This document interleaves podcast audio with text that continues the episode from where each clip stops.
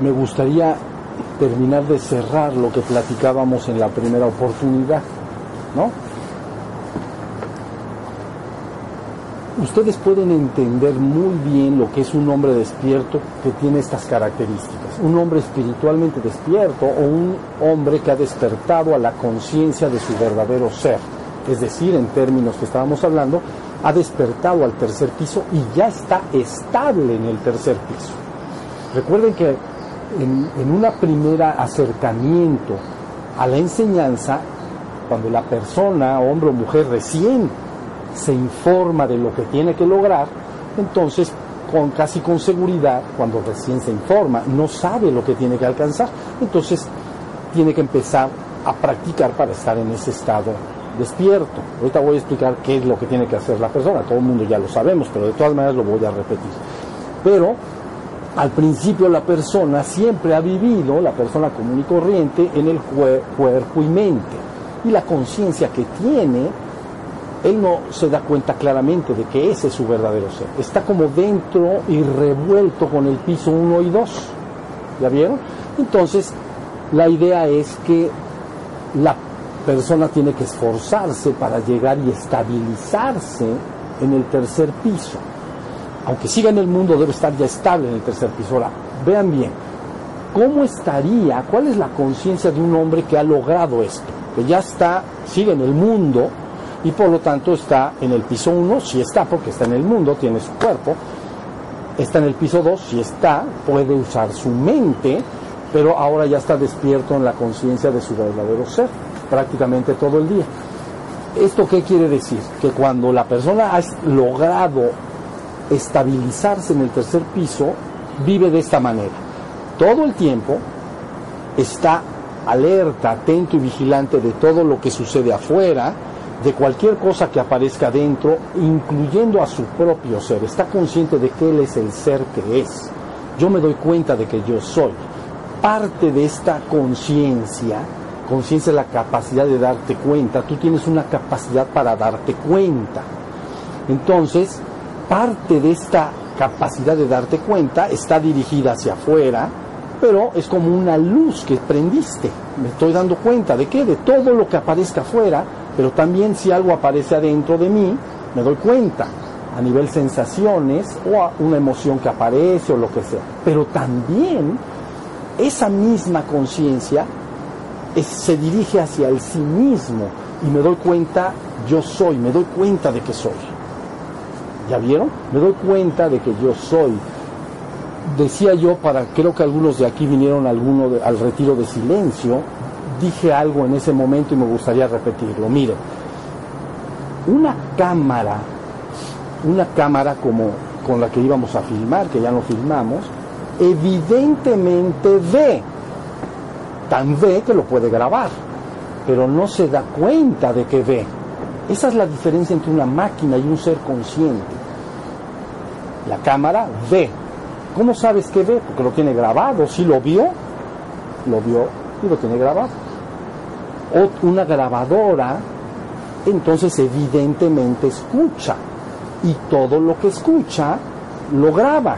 Si no lo escuchó, no lo puede grabar, ¿entiendes? Ahorita esta grabadora está prendida, seguramente está escuchando lo que yo digo y lo está grabando, pero el pájaro que cantó por allá lejos a lo mejor no lo pudo escuchar, entonces no lo grabó. Bueno, una máquina hace una tarea y función, pero no se da cuenta de que hace esa tarea y función. Para que diferencien entre un ser consciente y un ser mecánico, una máquina. Un telar textil que hace tela, pero no se da cuenta de que hace tela. Y hace tela. Entonces, eso es una máquina. La máquina es inconsciente del trabajo que produce. La grabadora es una máquina, escucha y graba, pero no es consciente de que lo hace. La filmadora, o como es la cámara que filma, lo mismo. El telar del que estoy hablando, lo mismo. ¿Sí está? Un ser que ha despertado a la conciencia de su verdadero ser, que es consciente de ser, siempre tiene esa luz de la conciencia prendida. Y parte de esa luz de la conciencia que se da cuenta de lo que pasa afuera, adentro, también se dirige hacia el sí mismo y me doy cuenta, yo soy.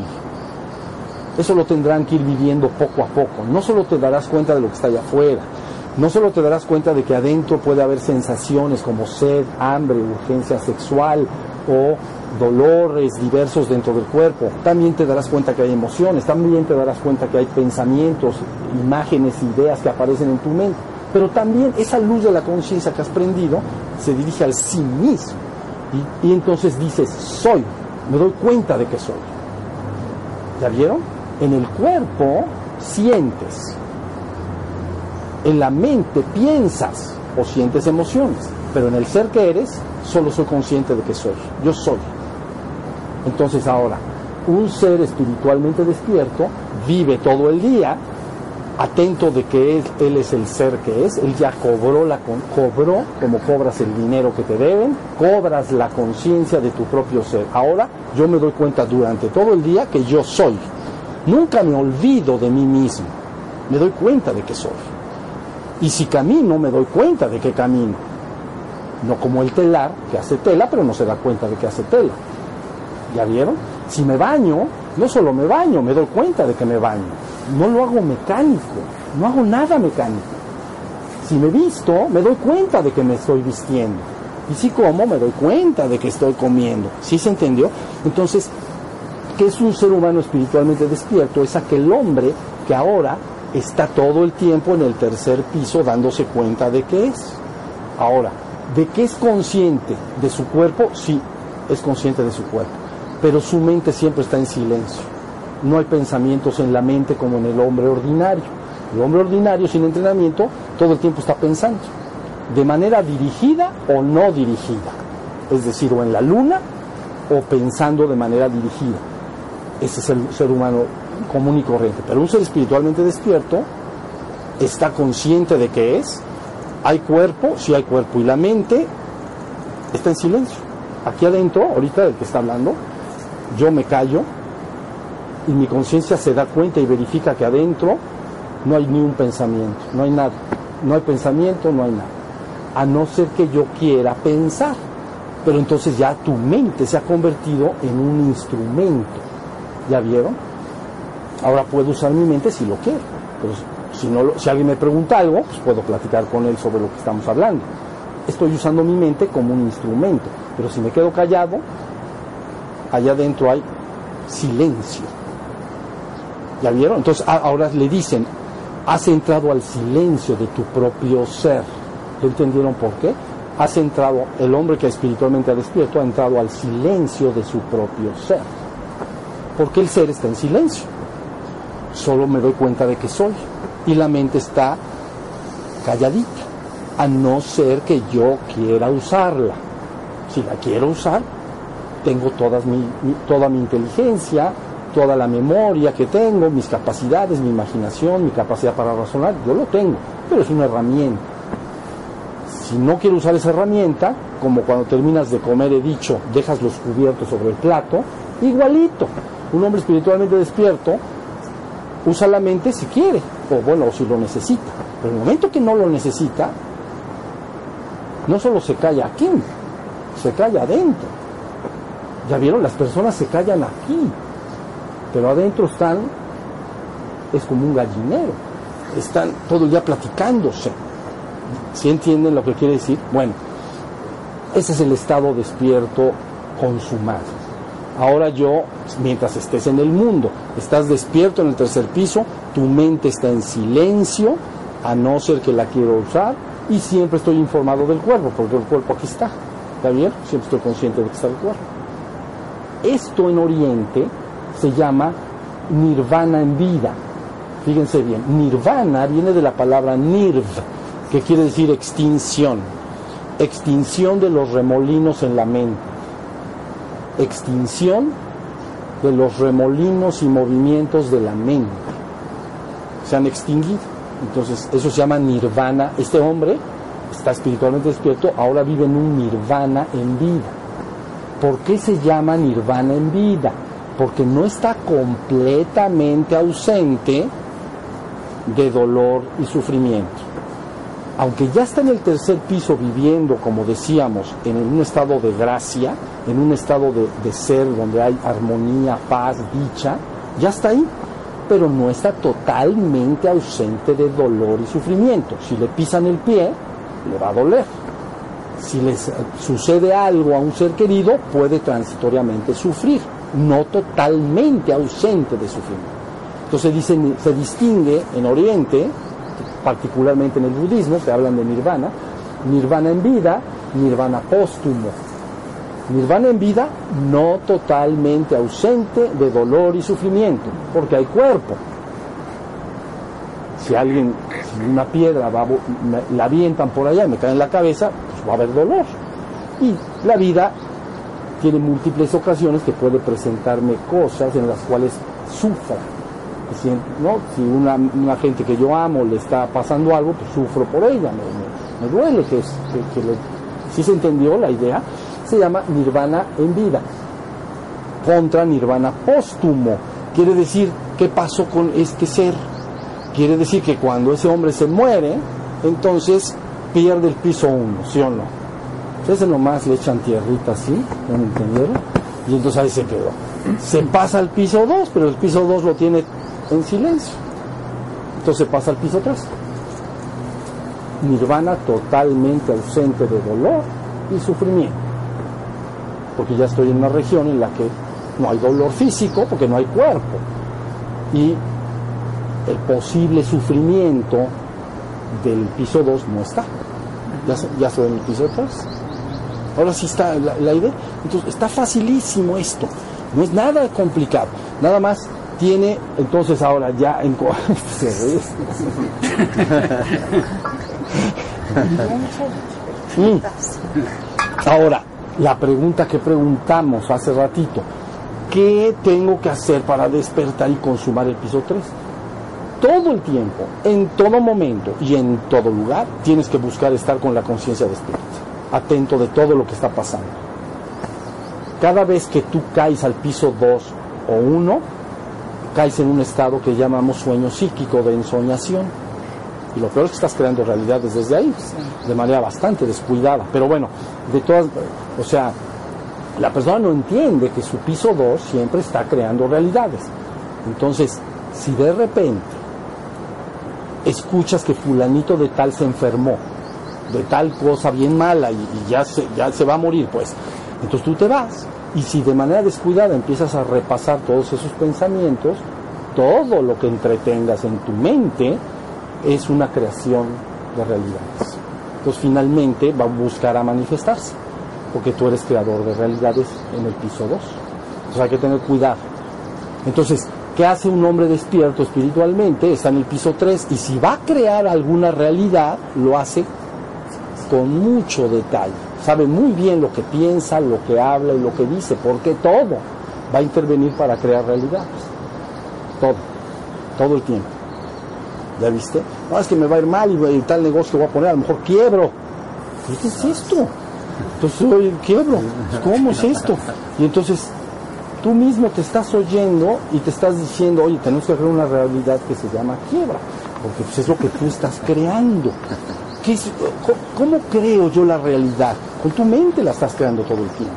Todo el tiempo lo estás creando. Por eso todos lo hacemos. Si tú te paras en la mañana, un domingo, puedes decidir, me voy a nadar a un parque que acostumbro ir, o me voy a correr a un parque de bosque. ¿Cómo creaste esa realidad? Es tu mente la que la creó. Tu mente dijo, me voy a nadar, o no, hoy no quiero nadar. Me voy a ir a ¿cómo le llaman? Jogging, ¿no? Eso, voy a correr. Y de repente, ya estás corriendo. ¿Quién creó esa realidad? Tu mente la creó. ¿Ya vieron? Entonces hay que tener cuidado porque tu mente es creadora de realidades. Y no solo se limita a esta vida, sino para el futuro también. Entonces, hay que tener cuidado. El hombre despierto, fíjense bien, está en el tercer piso. Y si va a crear algo porque lo necesita en el mundo, muy atinado. En términos generales, jamás nunca hables, pienses, sientas, digas, imaginas nada que no quieras ver en tu vida. ¿Ya bien? No. Y si alguien lo dice, no lo repases. Si alguien comenta cualquier cosa que tú no quieres ver en tu vida, no lo repases ni lo comentes. Tú simplemente usas tu piso 2 para crear la realidad que tú quieres, ¿no? Una realidad que te produzca a ti alegría, ¿no? En la que te realices para ti, para tu familia, para tu comunidad, etc. ¿Sí estamos? Entonces, ahí tienen la diferencia entre nirvana en vida y nirvana póstumo. Nirvana en vida quiere decir que el hombre ya alcanzó el piso 3, pero sigue en el mundo. Es decir, sigue teniendo el piso 2 y sigue teniendo el piso 1. Pero eso lo va a perder, ¿estás de acuerdo?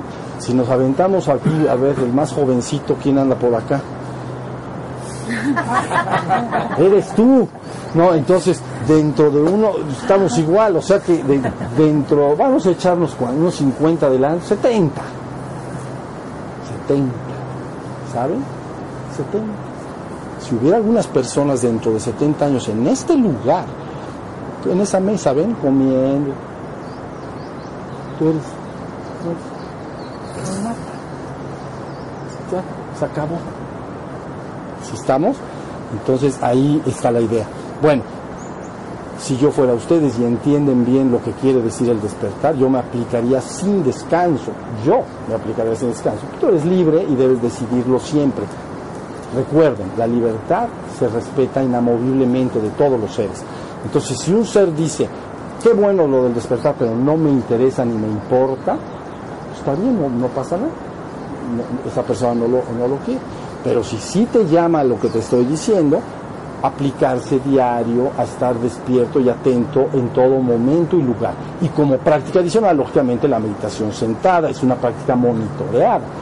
Tú dices todos los días a las 8 de la mañana, es un ejemplo, voy a hacer meditación sentado, ¿no? O voy a hacer tai chi, o lo que ustedes acostumbren a hacer, pero es una práctica. Pero toda la práctica está diseñada para que logres un objetivo, ¿no? Logres un fruto. Pero una vez que alcanzas el fruto, ¿qué te queda? Disfrutar el fruto. ¿Ya vieron? O sea, técnicamente un hombre completamente despierto, si quiere se sienta y cierra los ojos en meditación, pero ya no porque necesite despertar. A lo mejor quiere buscar la apertura hacia el penthouse, eso es por aquí, pero eso ya otro día hablamos, ¿no? Hay aquí un Brahmananda, la apertura de Brahman, la puerta de Brahman está por acá. Entonces la conciencia puede escaparse y hacérsele salir por acá, y entonces ir al penthouse para echar un ojo, ¿me entiendes? No vaya a ser. Vamos a ver primero lo que hay ahí. Entonces, ¿ya vieron? Pero esa es otra cosa. O sea, un hombre despierto en el tercer piso, lo único que pudiera hacer para lograr más es tratar de ir al penthouse también en vida. ¿Sí? Si no le da tiempo, pues ya se pasó su tiempo y muere, pues en una morada pura sigue adelante. ¿Cuál es el problema? No puedes morir. Piensa lo que piensas. Piensa lo que quieras. No vas a morir. Nunca. Tu ser no puede morir. No puede. Y solo puedes recordar que eres inmortal y que eres uno con el uno. Eso sí. Pero que te vas a morir, se muere esto. ¿Entienden? Pero eso es un error de apreciación inmenso. Es como decir, el buzo que estamos hablando de profundidad dice, voy a tirar mi traje, ya se rompió, me voy a morir. Pues los de juntos le dirán, oye, espérate, no te va a pasar nada, quítate el traje y no te pasa nada, porque tú no eres el traje. Es lo mismo con esto, ¿ya vieron? Entonces, ustedes dicen, ¿por qué el hombre ha tenido históricamente, y con esto cierro y meditamos, porque este no era momento para hablar tanto, pero bueno, ¿por qué el hombre históricamente quiere siempre y anhela el trabajo espiritual y el despertar espiritual? ¿Por qué? Porque busca regresar a su divino origen. Hay algo aquí adentro de cada uno de los seres humanos, ¿no? En algunas personas es muy evidente, en otros no tanto, pero que siempre el ser humano, todos tenemos dentro ese ser que busca regresar al divino origen. Entonces, por eso la búsqueda del ser humano, aunque ha sido una búsqueda por crear mejores y mejores condiciones en esta realidad física, a través de ciudades y desarrollo de la tecnología y etcétera, aparte de eso siempre ha habido una búsqueda por el divino origen. Entonces, y esto no se va a detener hasta que todos ascendamos al reino de la luz, todos y cada uno de nosotros obligadamente, tiene finalmente que regresar al reino divino, porque es un ejercicio de ida y regreso. ¿Okay? El experimento que llamamos existencia se estudia en todos los pueblos del mundo bajo el término cosmogonía. Gonella es generar. Entonces todos los pueblos tienen una explicación razonada de cómo se manifiesta una existencia y cómo finalmente esa existencia debe regresar. Se llama cosmogonía. Bueno, entonces la palabra inicial fue vayamos hacia abajo, ¿no? Y entonces, ahora la palabra ya está cambiando. Vámonos de regreso. ¿Ya vieron? Primero, sería algo así, con esto termino. Está el penthouse, hay un soplido, nace el tercer piso, sigue el soplido, nace un segundo piso, hay otro soplido, nace el primer piso. Esa es una palabra que va manifestando. Y luego entonces viene de regreso. ¿Pero cuál es el regreso? Pues vámonos del primero al segundo, vámonos del segundo al tercero y vámonos del tercero al penthouse. Así está el plan. Es como jugar yo-yo.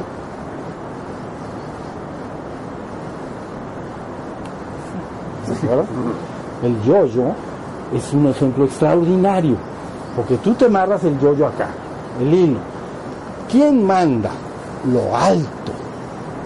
Mi mano es lo más alto del yo-yo, ¿no? Si dejas caer el yo-yo, pues está aquí el yo-yo, pero aquí, pero está ligado a mí, a mi dedo, pues. Este es el que manda. Esta es la voluntad directriz.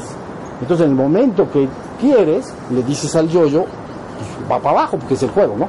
Le haces así, baja el yoyo. Ya está abajo. ¿Qué le pasa si el yoyo se queda dando vueltas?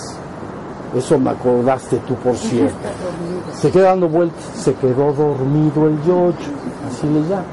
Entonces, ¿ves? La mano directriz fue la que dijo, vas para abajo. Pero luego, pero la mano directriz dice, ahora vas para arriba. Y entonces, se regresa. ¿Ya se entendió? Eso es cosmogonía, así como en peras y manzanas, como el ABC de la cosmogonía, es el juego del yo. Entonces, la primera palabra dijo, en términos que ustedes conocen por la tradición a la que seguramente están más familiarizados, hágase la luz. Y luego de la luz hágase el cielo y la tierra, y hágase, y hágase, y hágase, y nazcan los animales, y hágase, y nazcan las plantas, y hágase, y nace el hombre, y descansa, ¿no?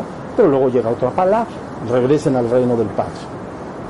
Así está, ¿no? En la cosmogonía judeocristiana que ustedes conocen más, esa fue la palabra inicial, el génesis de gonella, generar, ¿no? En 7 actos, o 7 días. Lo que está diciendo es hágase, hágase, hágase, hágase, pero cada vez más para abajo, ¿sí o no? Hasta que llegan los animalitos y las plantas, ¿no? Y se separan las aguas de la tierra y todo, es una mitología cananea, ¿no? Y luego al final, pues hágase el hombre, y luego descansa. Que se quedó, ¿ya vieron? Se quedó el yoyo de las de acá, descansó, pero entonces luego viene otra palabra, ¿no? Entonces, la palabra que ustedes conocen como palabra de Cristo es regresen todos al reino del Padre.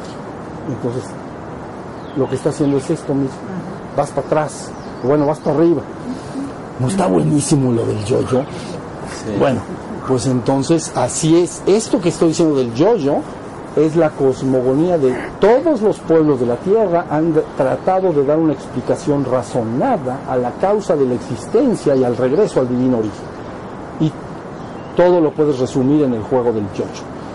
Entonces, ahora la palabra que ya está sonando para todos los seres humanos es regresemos a casa. Vayamos, alguien dijo por ahí, levantemos las carpas y reanudemos el camino a casa. ¿Qué es esa palabra? Levantemos las carpas y reanudemos el camino de regreso al Padre. ¿Ya vieron? Entonces, con esto que les queda claro, nos queda claro ahorita que el hombre y lo que le toca y la palabra nueva que ya se está dando es regresemos, ascendamos, ascendamos. Entonces esa palabra va a estar sonando hasta que suceda. ¿Ya vieron? Hasta que deje de dormirse el yo-yo. Bueno, pues muy bien. Ahora sí, vamos a meditar un ratito.